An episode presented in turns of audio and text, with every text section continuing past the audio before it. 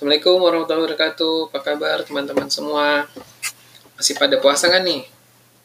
Wah, tetap semangat ya. Jadi memang tantangannya buat teman-teman yang puasa itu uh, ada stigma sih sebetulnya. Jadi ada stigma uh, bahwa kalau puasa tuh bikin lemas padahal nggak. Karena kan prinsipnya puasa itu dia cuma merubah jam makan saja gitu. Yang tadinya pagi, siang, sore jadi cuma Eh, sebelum subuh dan setelah maghrib seperti itu ya. Tapi secara secara apa namanya secara tenaga sebetulnya cukup untuk menjalankan aktivitas sehari-hari. Uh, mudah-mudahan teman-teman sehat semua nih ya. Uh, udah minggu keberapa ini ya? Uh, saya sampai nggak bisa ngitung minggu berapa di rumah. Terus ini juga kadang-kadang lupa suka apa namanya suka lupa hari apa gitu ya. Uh, dan ternyata kita udah mau masuk UTS nih. Nah, kalau misalkan nanti teman-teman ada kabar dari dosen teori uh, terkait UTS nanti ada bahasan apa, nggak apa-apa, silahkan kita sharing aja. Jadi jangan, uh, saya khawatirnya nanti teman-teman nggak bisa jawab soal gitu ya. Jadi sebelum UTS monggo sharing aja. Tapi ya mohon maaf kalau misalnya udah ada yang WA ternyata saya slow respon gitu. Kemungkinan besar sampai akhir April besok sih 30 April itu uh, bakal sibuk banget gitu. Karena emang uh, ya kalau misalkan profesi saya kan auditor. Nah kalau auditor tuh kebetulan uh, peak season itu dari dari anggaplah dari Januari Maret sampai akhir Maret tuh sibuk banget gitu kan. Karena harus uh, apa namanya finishing report yang audited apa yang audit uh, yang audited ya yang TBK maksudnya Nah, yang April itu yang buat uh, orang-orang lapor pajak. Itu ya, mohon, mohon, mohon maaf nih ya. Oke, kita lanjut. Jadi nanti saya akan sharing uh, di Google Class uh, bahasan beberapa bahasan soal. Nah, ini uh, yang pertama ini saya akan coba bahas uh, kas dan bank ya. Di sini rekonsiliasi bank. Jadi teman-teman kalau apa namanya kita coba refresh sejenak materi kas dan bank ini yang paling sulit sebetulnya adalah uh, rekonsiliasi bank gitu. Bukan sulit ya yang yang lumayan banyak materi yang harus kita pahami adalah rekonsiliasi bank. Nah di sini kita akan coba latihan mungkin teman-teman pun bisa sambil buka Excel yang saya kirimkan. Uh, di sheet 3 strip 32 ya. Jadi uh, ini kita bahas soal 32 ini ada informasi dari rekening. Rekening kas PT Galaxy Nah, ini rekening bank kan maksudnya, rekening bank PT Galaxy pada bulan Maret 2015. Nah, di sini saldo uh, saldo kas menurut laporan bank itu adalah sebesar 48.503.000. Yang kedua, saldo 31 Maret menurut rekening buku besar perusahaan sebesar 45.771.000 dan seterusnya. Kita langsung bahas soal aja. Eh bahas jawabannya. Kita diminta untuk menyusun rekonsiliasi bank tanggal 31 Maret 2015 untuk menentukan saldo kas yang benar. nah, baru setelahnya kita buat jurnal penyesuaian. Eh, teman-teman uh, bisa nanti langsung lihat uh, dari sisi apa namanya uh, sheet sebelahnya. Nah, sheet sebelahnya ini memang menjelaskan tentang jawaban. Nah, nggak apa-apa ya. Ini udah saya sharing jawabannya. Jadi yang pertama kita tuliskan dulu saldo kas menurut bank itu adalah 48 juta 503 ribu. Terus uh, di bawah, nah kita lihat lagi ada saldo kas menurut catatan perusahaan, ya maksudnya uh, bank yang ada di laporan keuangan gitu ya, itu 45 juta 771 ribu, seperti itu. Nah di sini kita masukkan dulu uh, keterangan dari apa namanya uh, soal dari nomor pertama. Hmm,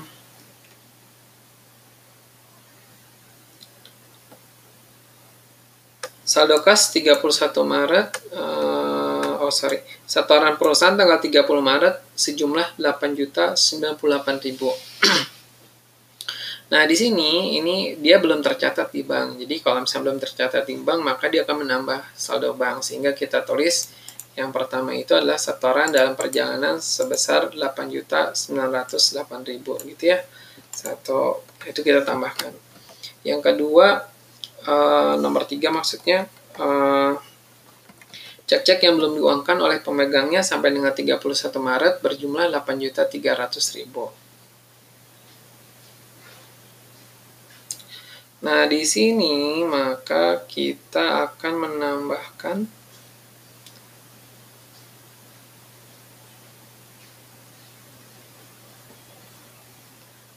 uh, mengurangi ya, mengurangi uh, saldo yang ada di bank. Jadi uh, dalam hal ini kan dia ada ada cek gitu kan yang belum diuangkan dalam artian cek ini beredar si PT Galaxy ini dia beli uh, barang atau jasa dan dia melakukan pembayaran melalui uh, cek dan ternyata cek itu belum dicairkan gitu belum dicairkan sehingga kita keluarkan terlebih dahulu uh, cek tersebut senilai 8 juta tiga ratus ribu.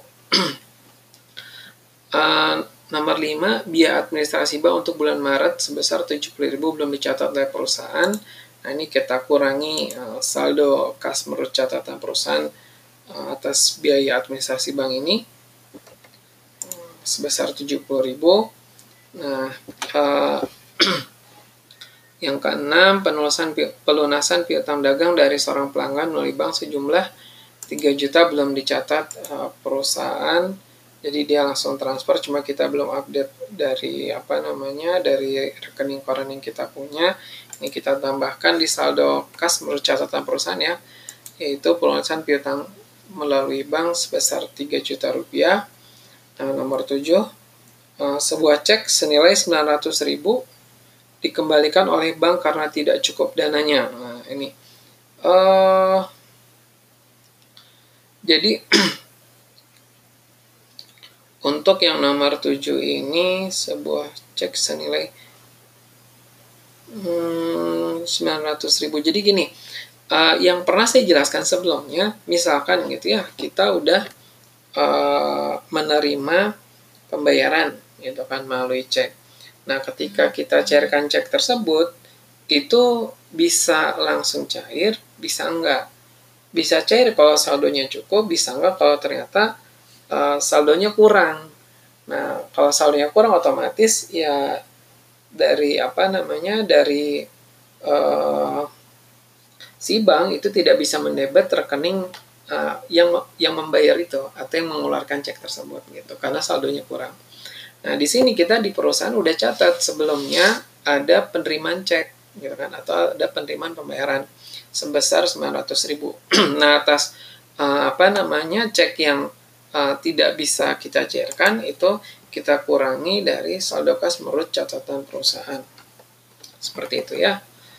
Uh, nomor 8 sebuah cek dengan nilai 500 ribu yang ditarik OTP PT Mars pada tanggal 9 Maret 2015 oleh bank keliru dibebankan ke dalam rekening giro PT Galaxy uh, ini agak ini juga sebetulnya tapi uh, nggak apa-apa kita terjemahkan jadi di sini bank itu seharusnya dia mengurangi saldo dari rekening PT Mars gitu kan tapi ternyata dibebankan ke rekening kita nih PT Galaxy sehingga uh, saldo di bank itu berkurang nah oleh karenanya dalam rekonsiliasi bank ini kita tambahkan kembali atas uh, salah uh, catat yang ada di uh, rekening koran atau saldo kas menurut bank. Uh, atas kesalahan pencatatan penarikan cek sebesar ribu rupiah. Aneh juga sih, cuma memang uh, kejadian ini harusnya nggak terjadi ya, karena bank itu dianggap profesional. Kalaupun yang saya tahu, kalau misalkan dari teller dia ada salah input, dia ada salah apa namanya salah input atau salah pengembalian uang misalkan gitu atau penyerahan uang itu dibebankan oleh kasir ya. Dibebankan ke, kok kasir sih? Dibebankan ke tellernya. Gitu. Kalau misalkan jumlahnya besar ya bisa jadi uh, apa namanya si teller ini dia kontak nasabahnya atas kesalahan catat tersebut gitu. Tapi uh, secara secara real ini kemungkinan besar kecil terjadi gitu ya. Jadi eh, kejadian seperti ini. Nah, terakhir eh, nomor 9, ini ada sebuah cek yang ditarik oleh perusahaan pada tanggal 30 Maret 2015 sebagai pelunasan utang dagang 900.000 oleh bagian akuntansi perusahaan perusahaan ya oleh accounting kita itu keliru. Jadi dia harusnya nyatatnya 900.000 dia catatnya 1 juta 900.000 gitu. Nah, uh, di sini berarti uh, kejadian ini menyebabkan penambahan saldo kas menurut catatan kita. Jadi sebelumnya kita catat ada biaya 1.900.000 padahal cuma 900.000. Nah, dari situ kan ada selisih tuh. Berapa? Ya, 1 juta kan ya. Nah, satu juta ini ini kita tambahkan ke saldo kas menurut catatan perusahaan. Sehingga kalau boleh kita jumlahkan uh, dari rekonsiliasi bank ini kita dapat bahwa uh, saldo kas menurut bank itu setelah disesuaikan maka akan didapat senilai 48 juta 500 uh, sorry 48 juta 800 seribu rupiah dan untuk saldo kas uh, setelah disesuaikan menurut catatan perusahaan uh, didapat pula 48 juta 800 801 ribu ya rupiah. Nah di sini sudah balance eh, teman-teman. Uh, Jadi memang nanti pada saat mengerjakan soal kalau memang keluar gitu ya. Nah ini kesulitannya itu adalah untuk menentukan ini sebetulnya nambah di bank atau dinambah di perusahaan. Nah itu silahkan terjemahkan dari uh, catatan atau uh, soal soal yang diberikan oleh uh, ujian ya pada saat ujian. Oke, okay. nah sekarang kita diminta untuk membuat jurnal penyesuaian. Uh, ini penyesuaiannya berarti kita bisa catat yang pertama. Yang pertama di sini uh, kita akan mencatat sebentar. Uh, ada pelunasan uh, piutang. Uh, di sini jadi kita ada tulis uh, kas atau bank pada piutang uh, kas atau bank pada piutang dagang senilai 3 juta rupiah. Ini langsung bank aja ya, langsung bank. Jadi kalau apa namanya uh, kalau kita tulisnya kas atau bank suka bingung sebenarnya. Ini kas atau bank? Sebentar ya.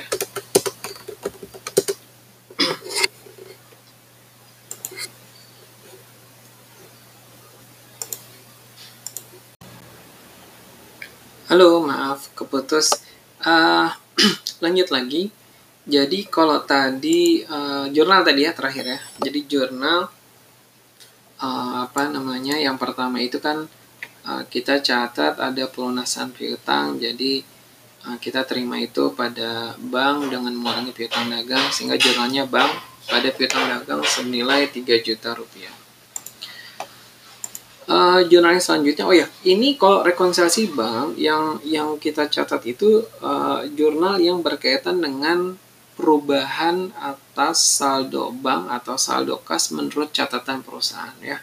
Jadi yang saldo bank nggak kita rubah jadi yang kita catat itu jurnalnya hanya yang untuk di perusahaan saja nah kalau tadi pelunasan piutang nah ini kita lanjutkan lagi uh, kita ada kesalahan uh, pencatatan cek ya. Kesalahan pencatatan cek ini uh, seharusnya kita cuma uh, kita catat uh, 900 ribu tapi dicatat sama accounting itu 1.900. Selisihnya 1 juta sehingga kita catat bank pada utang dagang senilai 1 juta rupiah. Lanjut lagi, uh, ada biaya administrasi bank 70.000 yang belum kita catat, kita catat dulu aja biaya administrasi bank pada uh, bank senilai 70.000. Nah, terakhir uh, ada cek kosong. Uh, cek kosong ya kita udah anggap wah nih si customer nih udah lunasin nih 900.000. Ternyata pas kita cairin nggak cair gitu kan.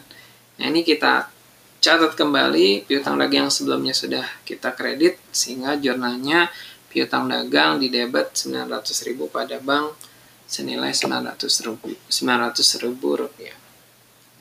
Oke, rekan-rekan ini lanjutan uh, dari soal apa namanya rekonsiliasi kas dan bank. Monggo silahkan kalau ada yang ditanyakan semoga uh, cukup uh, jelas ya kalaupun tidak apa-apa kita bahas kembali. Silahkan kalau ada yang mau ditanyakan. Ya, uh, kita lanjut lagi aja ya. Jadi kita bahas kalau tadi uh, rekonsiliasi bank ini kita bahas uh, piutang dagang uh, atau uh, penyisian piutang. Nah, silahkan teman-teman buka sheet dari Q44. Saya bacakan dulu. Berikut ini saldo rekening piutang dagang dan cadangan kerugian piutang pada tanggal 31 Desember. Semuanya sesuai saldo nominal saldo normalnya dan untuk saldo tanggal 31 Desember 2015 sudah disesuaikan. Sedangkan tanggal 31 Desember 2016 belum disesuaikan.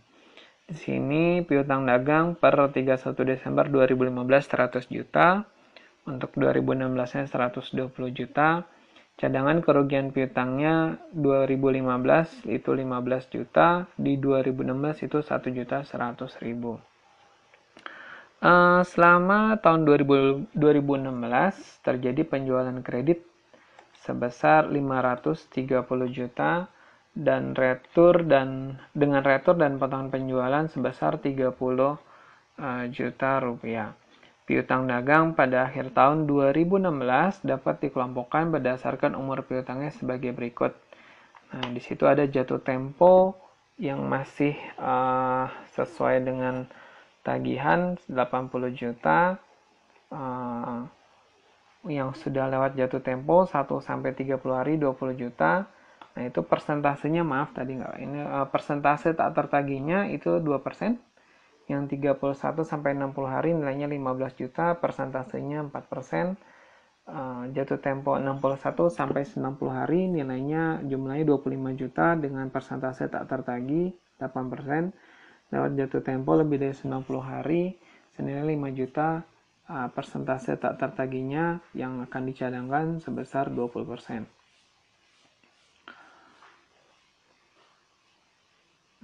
Sebentar ini kalau saya jumlah. Nah, di sini kita minta uh, hitunglah jumlah piutang dagang yang diper, diperkirakan tidak dapat ditagi dan buatlah jurnal penyelesaiannya dengan anggapan kerugian piutang ditaksir 2% dari penjualan kredit bersih. Yang kedua, kerugian uh, piutang ditaksir 5% dari saldo piutang dan uh, yang terakhir kerugian piutang ditaksir berdasarkan daftar atau analisa umur piutang.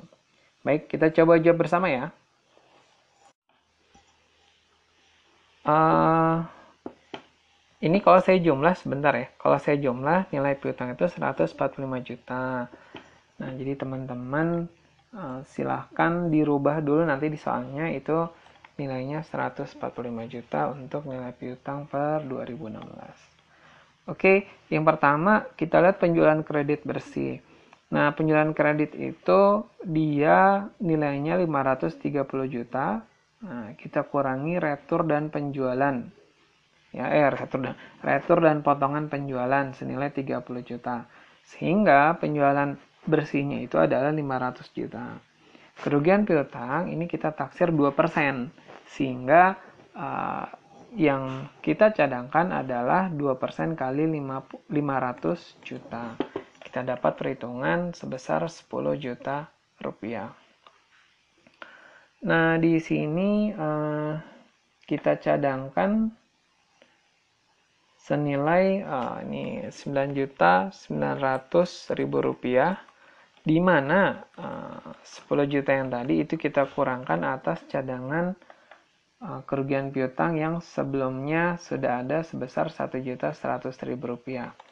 Sehingga kita dapat beban kerugian piutang yang ditambahkan itu adalah senilai Rp9.900.000. Oke. Maaf, maksudnya Rp8.900.000 nih. Suka ini ya, suka salah kalau pas puasa teh ya. Tapi kenapa jadi nyalain puasa, maaf. Suka nggak konsen gitu nilainya 8.900.000 rupiah. Nah kita rubah dulu di jawabannya.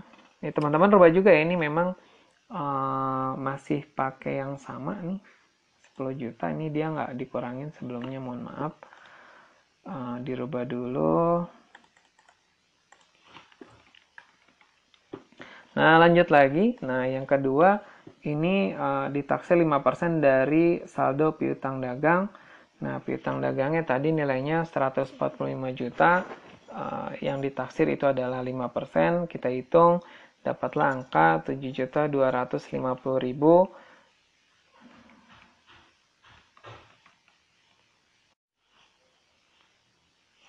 Nah, lanjut lagi uh, 7.250.000 itu kita kurangkan uh, cadangan kerugian piutang dagang yang sebelumnya sudah ada uh, 1.100.000 sehingga yang kita bukukan adalah uh, 6.150.000 gitu ya.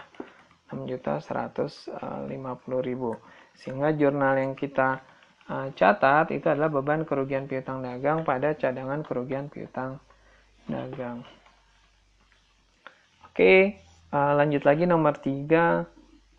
Kita diminta menafsir uh, cadangan kerugian piutang dari analisa umur piutang. Nah, ini uh, enaknya kita udah lihat tabelnya, uh, sudah ada sudah dibuatkan template sebetulnya. Jadi ada umur piutang, ada jumlah piutang dari jumlah piutang dagangnya, persentase tak tertagihnya berapa persen. Nah ini kita hitung lagi nih. Misalkan uh, yang uh, belum jatuh tempo ini 80 juta dicadangkan satu persen. Nah kita kita kalikan mendapatkan piutang tak tertagih senilai 800 ribu rupiah. Nah, yang uh, selanjutnya 1 sampai 30 hari nilai 20 juta, kita cadangkan 2%, kita dapat uh, 400 ribu rupiah untuk cadangan piutang tak tertagihnya. Untuk yang 31 sampai 60 hari nilainya 15 juta dicadangkan senilai 4% sehingga kita dapatkan 600 ribu rupiah. Lanjut lagi 61 sampai 90 hari nilainya 25 juta kita cadangkan 8% didapat 2 juta rupiah. Nah yang lebih dari 90 hari ini nilainya 5 juta dicadangkannya itu 20% ya, sehingga didapat 1 juta rupiah. In total kita dapat uh, cadangan kerugian uh, piutang ini adalah 1 juta uh, sorry 4 juta 800 ribu rupiah dan untuk mencatat uh, di jurnalnya karena memang sudah ada nilai saldo cadangan piutang kredit 1 juta 100 ribu rupiah yang sebelumnya maka kita cuma catat cadangan kerugian piutang itu senilai 3 juta 700 ribu rupiah jurnalnya ialah beban kerugian piutang dagang senilai 3.700.000 rupiah di debit dan cadangan kerugian piutang dagang di kredit senilai 3.700.000 rupiah. Oke, demikian teman-teman ini pembahasan soal yang kedua terkait dengan cadangan kerugian piutang. Jadi dia ada satu persentase dari penjualan kredit. Kita cari nilai uh, penjualan kredit bersihnya itu berapa dulu. Yang kedua itu dari uh, nilai atau saldo piutangnya. Ya, dikali persentase yang sudah ditentukan. Yang terakhir itu dari umur piutang. Nah, mudah-mudahan berkenan. Silahkan uh, diperhatikan kembali. Barangkali ada yang kurang jelas, silahkan ditanyakan.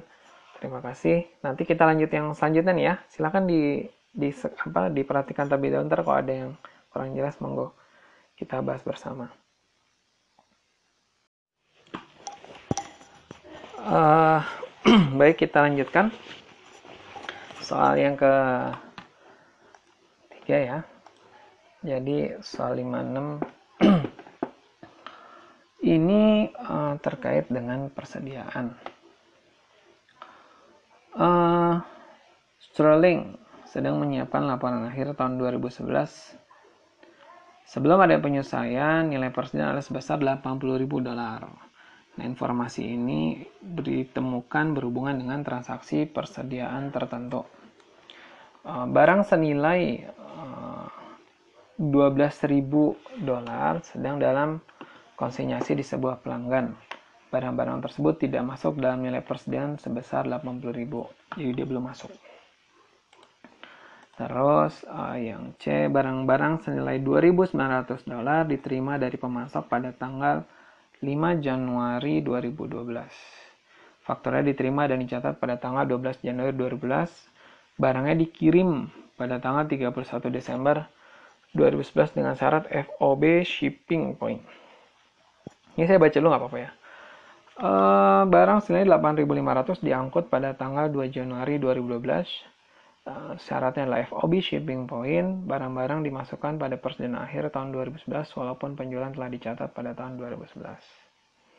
Yang E penjualan barang senilai 3.500 eh, dolar ke konsumen pada tanggal 31 Desember dengan syarat FOB destination tidak dimasukkan dalam persediaan akhir eh, dan biaya dari barang tersebut adalah 2.600 dan dikirimkan ke konsumen pada tanggal 8 Januari 2012.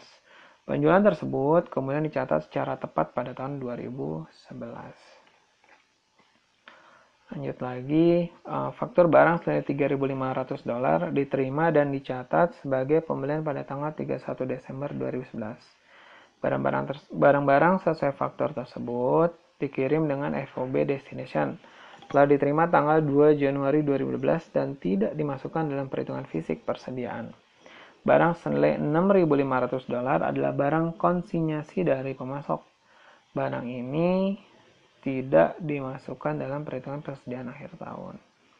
Nah, terakhir eh, penjualan produk senilai 10.500 dolar ke konsumen dilakukan pada tanggal 30 Desember 2011 dengan FOB destination dan telah dicatat sebagai penjualan pada tahun 2011. Barang dengan biaya 8.200 dolar tersebut dikirim ke konsumen pada tanggal 6 Januari 2012 dan tidak dimasukkan ke persediaan akhir tahun 2011. Nah, kita di sini uh, diminta uh, nomor satu menentukan perlakuan akuntansi untuk masing-masing data di atas. Yang kedua, menghitung jumlah persediaan yang tepat uh, pada laporan keuangan di akhir tahun 2011, 2031 Desember 2011. Yang ketiga, berapa banyak pendapatan yang dicatat secara salah jika terdapat penyesuaian yang dilakukan untuk transaksi tersebut di atas. Nah, di sini kita abaikan abaikan pajak penghasilan atau PPN-nya. Oke, kita coba bahas ya. Nah, untuk menjawab soal-soal tadi, kita harus bisa bedain dulu ya, bisa bedakan dulu mana yang FOB destination point, mana yang FOB shipping point. Karena hal tersebut uh, sangat berpengaruh untuk menentukan jumlah dari persediaan gitu kan? Jadi uh, apa namanya kalau misalkan FOB destination point uh, di sini uh, perpindahan barang itu adalah ketika barang itu sampai uh, sampai ke gudang pembeli gitu ya. Sehingga kalau udah sampai ke gudang pembeli baru bisa kita keluarkan persediaan tersebut.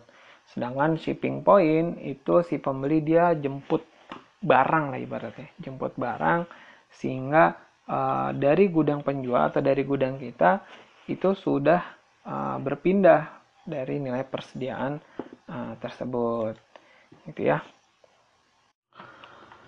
Uh, kita coba bahas. nah di B ini ada barang senilai 12.000 Eh, sedang dalam konsinyasi.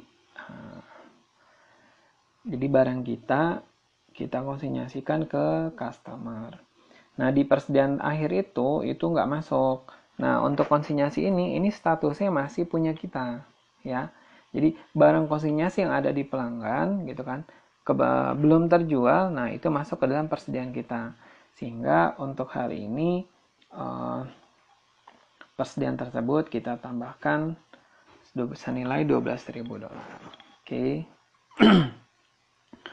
nah, yang C ini barang-barang senilai 2.900 diterima dari pemasok. Nah, syaratnya apa nih? Syaratnya FOB shipping point. Nah, FOB shipping point uh, itu menjadi milik pembeli.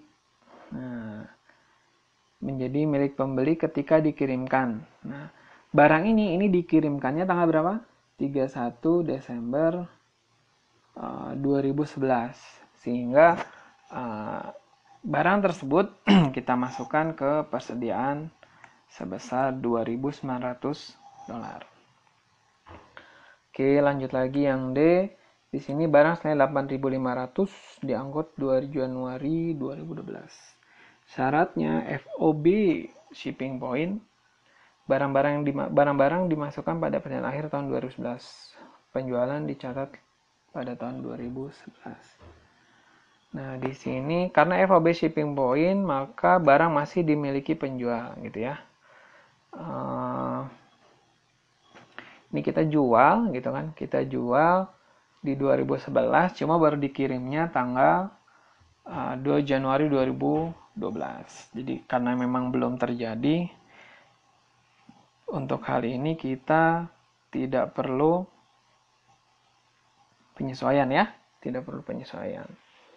Oke yang E uh, penjualan barang seharga 3500 hmm, bener ya penjualan barang uh, senilai 3.500 dolar ke konsumen pada tanggal 31 Desember dengan syarat FOB destination. Nah, FOB destination tidak dimasukkan dalam persediaan akhir bulan. Nah, di sini karena FOB destination, maka barang tetap milik penjual. Ya kan? Karena barang udah nyampe si pembeli, baru bisa kita keluarkan persediaan.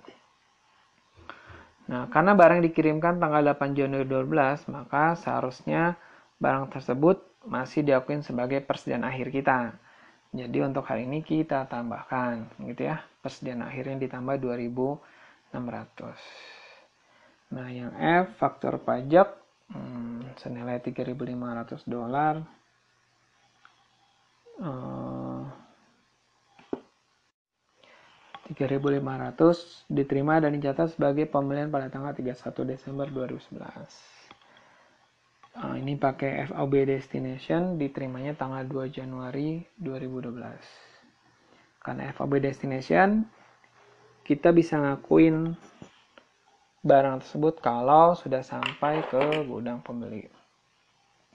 Nah, di sini karena baru sampainya tanggal 2 Januari jadi belum kita akuin. Oke, Uh, yang G. Yang G barang senilai 6.500 adalah barang konsinyasi dari pemasok. Barang ini tidak dimasukkan ke dalam perhitungan persen akhir tahun. Jadi nggak perlu ya, karena kan konsinyasi punya dia juga, bukan punya kita, sehingga nggak ada penyesuaian. Yang H, penjualan produk seharga 10.500 dilakukan 30 Desember dengan FOB Destination dan telah dicatat sebagai penjualan tahun 2011. Barang dengan biaya 8.200 tersebut dikirim ke konsumen tanggal 6 Januari dan tidak dimasukkan ke persediaan akhir tahun 2011. Hmm, di sini dia udah nyatet, dia udah nyatet uh, si apa namanya si barang keluarnya, tapi kan kita bisa lihat syaratnya adalah FOB destination, barangnya udah sampai baru kita bisa akuin adanya perpindahan persediaan. Karena dikirimnya tanggal 6 Januari sehingga uh, saldo tersebut masih ada di laporan keuangan perusahaan. Jadi kita tambahkan 8.200. Oke, itu uh, perlakuan akuntansi dari peristiwa-peristiwa tadi. Nah, untuk jumlah persediaan yang tepat, nah kita bisa tuliskan di sini uh, untuk peristiwa yang B itu menambah 12.000 senilai 12.000 gitu ya.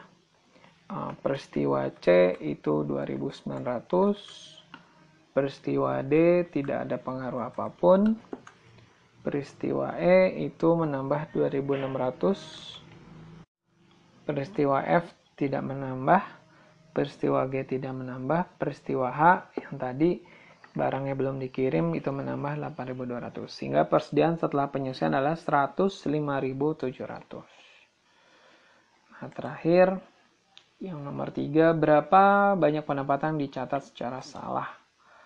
Nah kalau dari peristiwa yang tadi uh, kita bisa lihat bahwa peristiwa D uh, yang uh, bisa dibilang salah.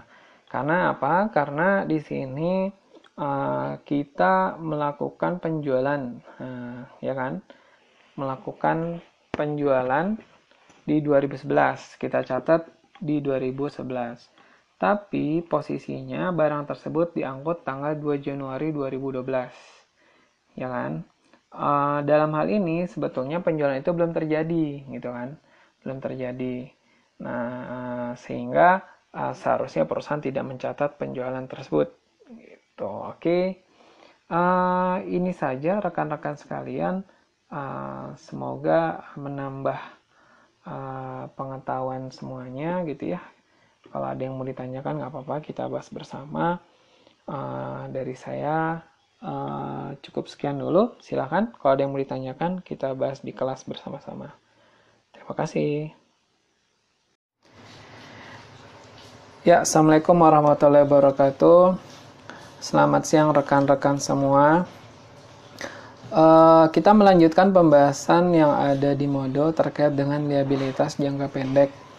Uh, sekilas, kalau misalkan teman-teman mendengar liabilitas, mungkin sedikit agak asing ya, kalau orang yang uh, belum mengenal accounting secara baik gitu. Nah, cuma uh, bahasa lain dari liabilitas itu kurang lebihnya adalah kewajiban atau lebih lain lagi itu itu adalah namanya utang gitu kan sehingga dalam pengertiannya liabilitas jangka pendek ini adalah utang perusahaan masa kini gitu kan yang timbul dari masa lalu. Nah ini kalau ingat-ingat masa lalu jangan sedih ya jangan sedih. Karena kalau di liabilitas ini pun dia ya kita nggak bisa pisahkan gitu. Di mana utang saat ini yang timbul dari masa lalu di mana penyelesaiannya diharapkan mengakibatkan arus kas keluar dari sumber daya perusahaan yang mengandung manfaat ekonomi. Uh, poin-poin yang bisa kita ambil dari pengertian yang tadi itu adalah yang pertama adanya kewajiban kini. Jadi saat ini kita punya kewajiban, gitu kan? Kita, kita punya kewajiban di mana kewajiban itu timbul karena peristiwa masa lalu. Apa sih peristiwa masa lalu gitu kan? Nah, peristiwa masa lalu ini berkaitan dengan adanya pembelian barang ataupun jasa gitu kan atau berkaitan dengan uh, peminjaman dana gitu peminjaman dana di mana dari peristiwa tersebut itu menimbulkan kewajiban kini. Yang nantinya gitu kan itu akan mengeluarkan sumber daya yang kita punya. Dalam hal ini kita harus mengeluarkan uh, baik itu kas ataupun bank gitu kan. Kita harus mengeluarkan pembayaran berupa kas atau bank untuk kewajiban tersebut. Nah itu pengertian sederhana mengenai liabilitas. Nah, liabilitas itu sendiri itu terdiri dari dua. Yang pertama, ada liabilitas jangka pendek dan juga ada liabilitas jangka panjang. Dalam hal ini, gitu kan, yang membedakannya itu adalah terkait dengan waktu jatuh tempo. Nah, waktu jatuh tempo. Secara sederhana yang membedakan adalah waktu jatuh tempo, di mana jangka pendek itu diartikan tidak lebih dari satu tahun, Sedangkan untuk jangka panjang itu yang jatuh temponya lebih dari satu tahun. Uh, liabilitas liabilitas lancar itu diklasifikasikan gitu kan, jika satu mengharapkan akan penyeles, akan menyelesaikan liabilitas tersebut dalam siklus operasi normalnya. Dalam hal ini kita mengharapkan gitu ya uh, bahwa penyelesaian atas liabilitas tersebut itu akan uh, selesai gitu kan dalam siklus operasi normal. Siklus operasi normal ini bisa diartikan dengan uh, pada saat jatuh tempo gitu kan, di mana belum melewati uh, periode sorry belum melewati satu tahun periode periode satu tahun gitu kan. Uh, dalam hal ini ada ada klasifikasi lain yaitu memiliki liabilitas tersebut untuk tujuan diperdagangkan. Uh, mungkin ada pengertian bahwa ketika memang kita membeli sebuah persediaan gitu ya persediaan dalam hal ini ini tujuannya untuk diperdagangkan. Ya ini pengertian yang saya dapat. Terus klasifikasi liabilitas lancar yang ketiga adalah liabilitas tersebut jatuh tempo untuk diselesaikan dalam jangka waktu 12 bulan setelah periode pelaporan. Dan yang terakhir tidak memiliki hak tanpa syarat untuk menunda penyelesaian liabilitas selama sekurang-kurangnya 12 bulan setelah periode pelaporan. Nah, ini klasifikasi yang uh, disebutkan dalam liabilitas lancar. Kalau misalkan tidak apa namanya ada tidak masuk dalam kategori atau klasifikasi tersebut, maka uh, atas kewajiban atau liabilitas yang ada itu bisa dimasukkan ke dalam liabilitas jangka panjang. Oke, lanjut lagi. Eh, jenis-jenis uh, liabilitas jangka pendek. Tadi kalau misalnya kita bahas liabilitas jangka pendek, nah apa aja sih yang ada dalam liabilitas jangka pendek? Nah dalam hal ini teman-teman mungkin sering lihat dalam laporan keuangan itu di paling atas gitu ya kalau versi PSAK gitu kan uh, liabilitas Uh, biasanya sih ada ada ada yang nulis liabilitas lancar ataupun jangka pendek. Nah, di jangka pendek ini yang pertama itu biasanya utang usaha. Nah, utang usaha ini berkaitan dengan adanya pembelian barang ataupun jasa kepada pihak ketiga ataupun ke pihak berelasi bisa juga gitu ya. Intinya adalah adanya pembelian barang ataupun jasa. Yang kedua wesel bayar. Nah, wesel bayar ini bisa jadi kita uh, udah punya utang usaha gitu kan. Udah punya utang usaha pada saat jatuh tempo ternyata kita belum melakukan pembayaran tapi kita mengeluarkan wesel bayar atau janji ya kan wesel kan bahasa Inggrisnya kayak promise gitu kan promise uh, janji untuk membayar dalam jangka waktu tertentu. Nah, yang ketiga itu ada utang bank jangka pendek. Utang bank jangka pendek ini bisa dibilang uh, bisa dilihat, sorry, bisa dilihat dari jatuh tempo ataupun schedule pembayarannya, gitu ya. Uh, biasanya memang kalau utang bank ini kan uh, jangka waktunya cukup lama, mungkin kalau ada yang uh, sekilas melihat tentang KPR kan dia bisa 10 sampai 15 tahun. Nah, tentunya uh, dalam 15 tahun misalkan gitu ya. Dalam 15 tahun maka kita harus bisa men-split uh, di mana satu tahun yang nilai satu tahun jatuh tempo gitu kan itu dicatat sebagai liabilitas jangka pendek. Adapun yang 14 tahun sisanya itu masuk ke liabilitas jangka panjang. Jadi dalam hal ini utang bank jangka pan, uh, utang bank ini kita bagi menjadi dua uh, tergantung jatuh temponya. Terus lanjut lagi liabilitas jangka panjang yang akan jatuh tempo. Nah tadi contoh utang bank kan sebetulnya dia jangka panjang gitu kan. Tapi ketika dia sudah ada yang jatuh tempo dalam waktu satu tahun, kita harus klasifikasikan sebagai liabilitas jangka pendek. Uh, atau uh, lanjut lagi liabilitas jangka pendek yang didanai kembali gitu kan misalkan kita udah apa namanya uh, kalau saya menerjemahkan uh, jenis ini ini sebagai utang jangka pendek tapi kita dapat pembiayaan lagi gitu dengan tidak merubah jatuh temponya. Nah, terus lanjut lagi ada utang dividen. Nah, utang dividen ya ini dividen tahu ya, dividen uh, kurang lebihnya itu ketika uh, perusahaan TBK biasanya perusahaan terbuka gitu yang listing di bursa efek dia sudah tutup buku dan dia bisa menghitung yang namanya berapa laba tahun berjalan atau berapa saldo laba dari tahun-tahun sebelumnya. Nah, dari saldo laba yang mereka miliki, mereka biasanya melakukan pembagian dividen di mana para pemegang saham uh, perusahaan itu bisa mendapatkan uh, sejumlah dana gitu kan sejumlah dana dari dividen yang dibagikan tergantung jumlah dari saham yang dimiliki. Nah, kenapa utang dividen ini masuk ke liabilitas jangka pendek? Ya, tentu saja harus masuk ke liabilitas jangka pendek. Teman-teman bisa bayangkan ketika satu perusahaan TBK melakukan uh, pengumuman bahwa dia akan membagi-bagikan dividen gitu kan. Uh, misalkan gini, uh, alhamdulillah gitu kan kita sudah mendapatkan laba yang cukup banyak tahun ini gitu kan. Berikut laba tahun sebelumnya. Kita akan membagikan dividen kepada para pemegang saham. Wah, para pemegang saham tentunya akan senang gitu kan. Akan senang. Tapi ada lanjutan kalimatnya. Kita akan bagikan dua tahun lagi. Nah, itu kan PHP gitu kan. Wah, jangka waktunya pun masih lama dua tahun gitu. Nah, oleh karenanya uh, biasanya dividen ketika diumumkan dia biasanya itu akan dibagikan uh, tidak jauh atau tidak lama dari pada saat uh, penyelesaian laporan.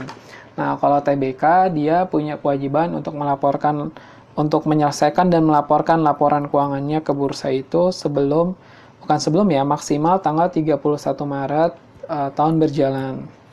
Gitu. Kalau karena pandemi kemarin sih memang dia ada keringanan sampai bulan kalau nggak salah sih dua bulan jadi dua bulan setelah Maret itu dia masih dikasih keringanan untuk lapor gitu. Nah setelahnya itu biasanya baru ada tuh pembagian dividen secara real. Jadi dia di awal, di akhir periode atau di akhir periode di akhir periode atau di akhir penyelesaian laporan dia mengumumkan. Nah nanti di pertengahan tahun dia akan uh, membagikan secara real dividen untuk pemegang saham. Nah lanjut lagi ada uang muka pelanggan atau bahasa lainnya deposit.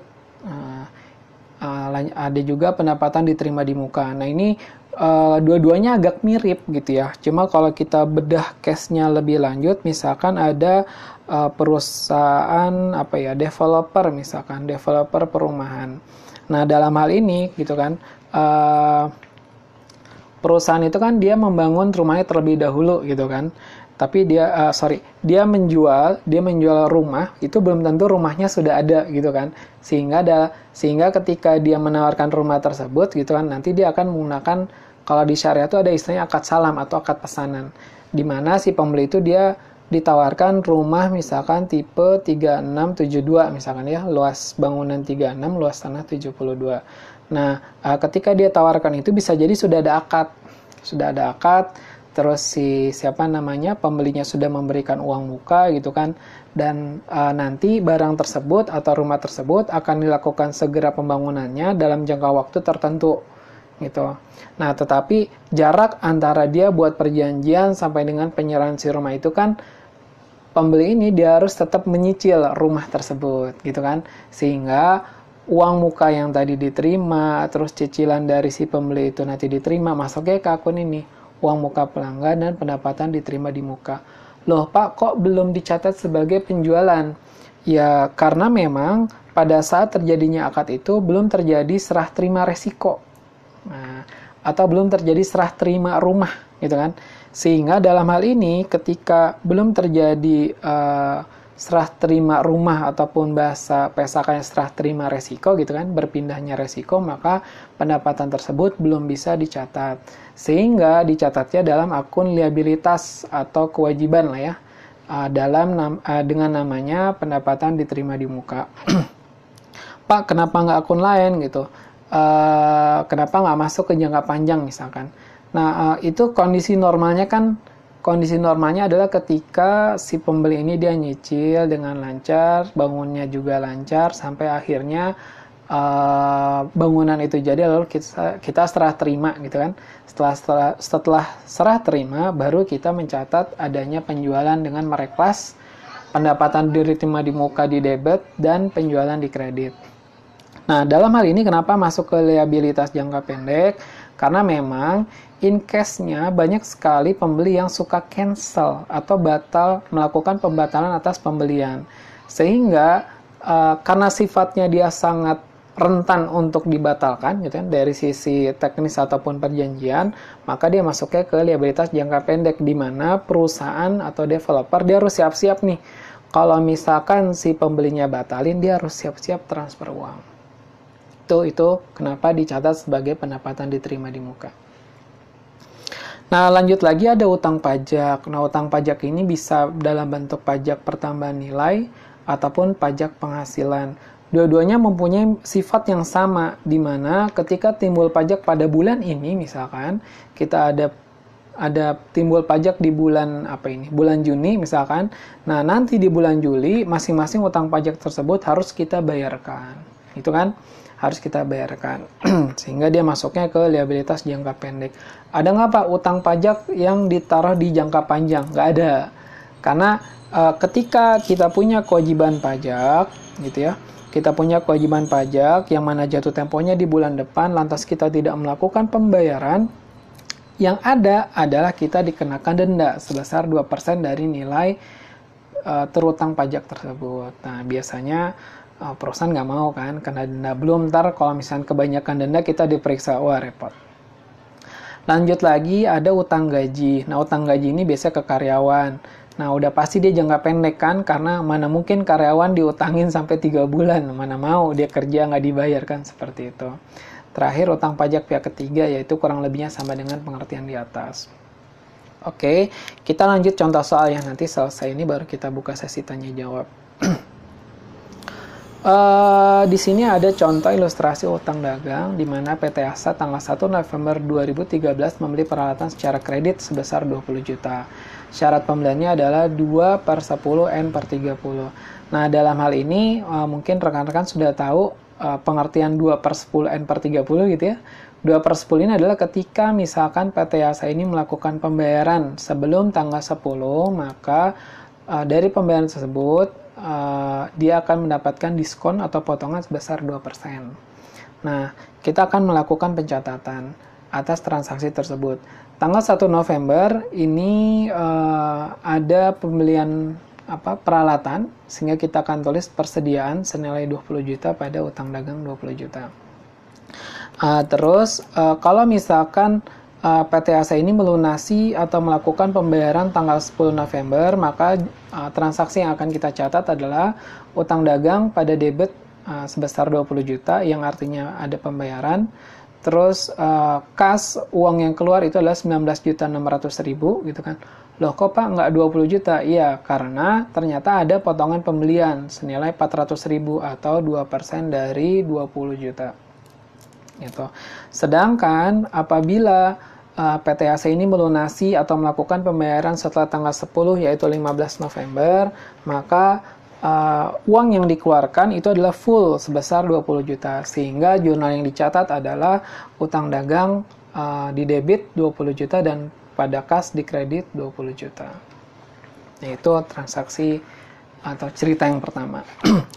nah, lanjut yang kedua di sini uh, PT Yasa itu dia melunasi utang dagang uh, dari pembelian yang tadi itu pada 1 Desember 2013 dengan menerbitkan wesel bayar. Uh, jadi dia bayar utang dengan janji gitu kan. Janji akan membayar dalam jangka waktu 90 hari dan bunganya 12%.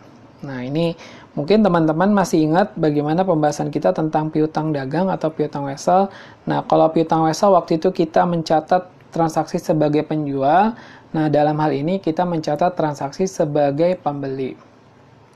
Nah, dari cerita tadi kita akan coba catat jurnal-jurnalnya. Yang pertama itu tanggal 1 Desember. 1 Desember karena kita uh, melunasi utang dengan menerbitkan wesel bayar, maka kita catat di debit itu adalah utang dagang sebesar 20 juta dan di kredit itu adalah wesel bayar senilai 20 juta, masih sama. Nah, uh, karena dia tanggal 1 Desember dan tanggal 31 Desember harus closing untuk laporan keuangan tahunan sehingga harus dicatat berapa sih bunga gitu kan. Berapa berapa sih biaya bunga yang uh, menjadi kewajiban pada tahun 2013.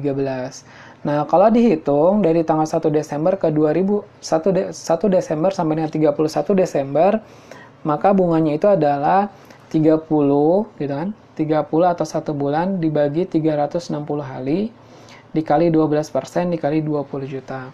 Sehingga dalam hal ini uh, perusahaan sudah ada beban bunga untuk satu bulan senilai 200 ribu Nah, sehingga kita bisa catat beban bunga 200.000 di debit dan utang bunga sebesar 200.000 di kredit. uh, setelahnya kita akan catat lagi pada saat adanya pelunasan. Nah, pelunasannya ini dilunasi tanggal 1 Maret 2014 ya. 2014 uh, kalau kita hitung berarti ada sekitar 2 bulan. 2 bulan atau 60 hari untuk beban bunga di tahun tersebut. Nah, dalam uh, untuk menghitungnya kita bisa lihat yaitu 60 atau ya 60 hari dibagi 360 hari dikali 12% dikali 20 juta sehingga didapatkan 400 ribu yaitu beban bunga pada 2014. Nah, pada saat pelunasan maka kita akan mencatat adanya wesel bayar di debit ya karena kita sudah mau bayar kita, kita karena kita sudah bayar terus utang bunga di mana uh, utang bunga ini timbul di 2013 sebesar 200.000 dan beban bunga masih di debit ya uh, 400.000 dari perhitungan yang tadi dan kas atau uang yang kita keluarkan di kredit sebesar 20 juta 600 ribu. Uh, baik rekan-rekan kurang lebih seperti itu penjelasan atas liabilitas jangka pendek mungkin masih sangat sederhana dari dari contoh soal yang uh, saya jelaskan di sini. Nanti kita bisa lanjut dengan sesi tanya jawab baik uh, dari materi yang ada di sini dan kita akan coba latihan soal yang ada dalam modul. Uh, cukup sekian, terima kasih. Assalamualaikum warahmatullahi wabarakatuh.